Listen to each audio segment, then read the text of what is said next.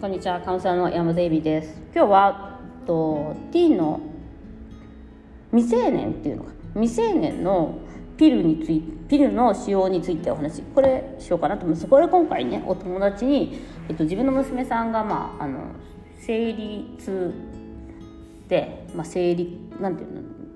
不順とか、まあ、そういうなんていうのかな？のでえーとまあ、多出血とかねそういうので悩んでると。でまあ生理不順とでお医者さんに言ったら、まあ、ピルを使わないかと。17歳でですね言われたと。でも別にそのセクシャリティの問題というわけじゃなくて、まあ、その生理の問題で、まあ、試験があったりとかお友達と遊びに行くとかで多出血だとやっぱり外にできないとか痛いとかいろいろ、まあ、問題があるんだと思うんです。で、まあ、彼女のと娘さんはどうしても使いたいと。みんな使ってるし。でまあ私にどうすればいいですかっていう話だったんですでまずここで一番大切なことは娘との関係なんです。で一番大切なのは娘の意思なんです。で一番大切なのは娘が嫌な思いをしないっていうことなんです。だから、えっと、主義主張とかいろいろあります。ね。ピルは良くないとかいろいろあるけどまずは娘が使いたいと言っているのなら OK 出すしかないんです。だって娘との関係が何より大切だから。だからもう日常生活を送れなくて大変なんだからもう反対はしない。もう絶対これは反対しない。これすごい大切です。あの全てのお母さんに言えるんですけどいやお母さんはねピルのこと知ってるから絶対やめた方がいいよなんて言ったらもう絶対話なんか絶対聞いてくれなくなります。で自分だってどっかで不安かもしれないんだからあ分かった。じゃあ一応ピルを使うっていう方向にしようかと。っていう。まずそこで一歩目罪悪感を与えない。でそれはもう生理不順とか痛みを取るためにピルが必要なら使うかと。ただしただしただしです。副作用のことも勉強しようかっていうことなんです。だからもう使わないよだって副作用があるもんじゃなくて使おうよ。でも副作用のことも勉強しよう。とするんですでそこでまあ低用低低用量ピルっていうのがあるんで一応まあお母さん低用量ピルを頼もう先生とちょっと話してみようか。っていう話なんです。だからとりあえずは娘さんに言ったことは OK ただし使ってみた時にもしかしたら副作用が出る。そしたらすぐにやめようねっていうふうに応援する。で副作用が出た時に「ほらお母さん言ったじゃない」とか言うと絶対もう聞きません。もうこれも重要。めっちゃここはもう人間関係なのでピルがいい悪いの話ではないです。わかりますか？ピルがいい悪いの話ではないです。彼女が痛みや生理不順をなるべく早く楽に解消する。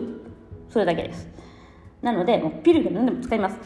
ただしその副作用が出た時に使わないとか、えっと、使うことをやめるとか、えっと、あとは使い続けるっていうことも危険があるので例えば先生に、えっと、半年使ってやめるとかできますかみたいなその時期をちゃんと決めるっていうことも大切です。例えば、まあ、大学受験が終わったらやめて漢方に直そうかとか。でもその時に他の道を提示しないとダメなんですよ。そのそんなのダメピルダメって言ってじゃあどうすればいいの？って提示なしだったら嫌ですよ。じゃあどうすりゃいいさ？ってなるじゃないですか。なのでピル OK です。ただまあ副作用が出た時なし。長い使用は考えよう。えー、でまあで、えっと、他の道漢方があるよ。ヨガがあるよ。っていうのもオファーする。それで、まあ、多分他の道の方がお金がかかるんです。だからそれは心配しなくていいよ。お母さんがいい、えっと、負担するよとかで私生理の、ね、先生今田真理子さん、えっと、生理コーチの方もいますしその人にお話しするとかっていうふうにして2人でそのピルを使わない道を探っていくっていうことを話をできるようにしとく。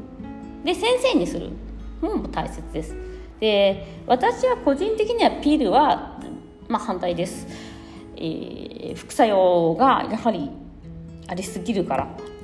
ですね。でもまあそれは私のただ単に医者でも何でもない。私のただ単にこのセクシャリティカウンセラーをしてますっていうおばちゃんの話であってそれは人によって違うのは当たり前だと思います。ただしそのホルモンをピルによって変化させることになるのでえっ、ー、とまあ精神的なうんえーと、うつとかの病気だってそのホルモンに関して、えーと治療薬として出すわけじゃないですか。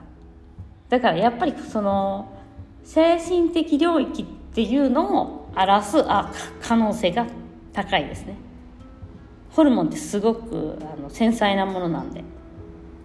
まあなのでホルモンは私たちの気分を左右させられるさせるものなのでまあ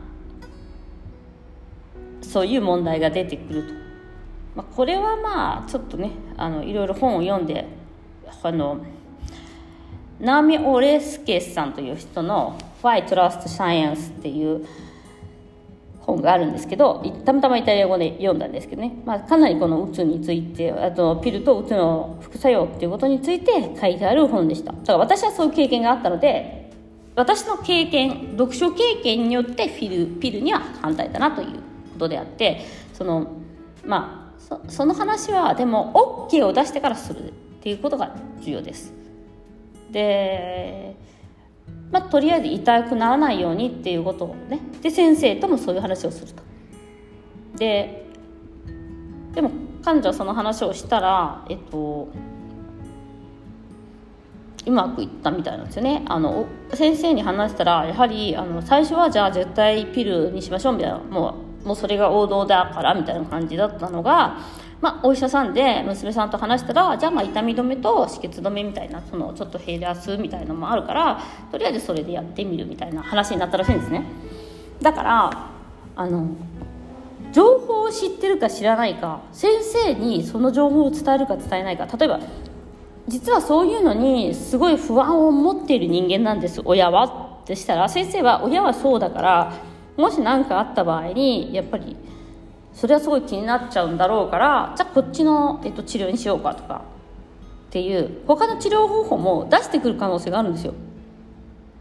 なので頭ごなしには否定しないっていうのはもうまず大切でだから言ったじゃんはまずなしなんだけど、えっと、自分の意図で自分の意見を通す時にやっぱりそのもう一つの道っていうのを提示するっていうことが大切ですね。うん、ということで今日は T の未成年のピルの使用についてお話ししました。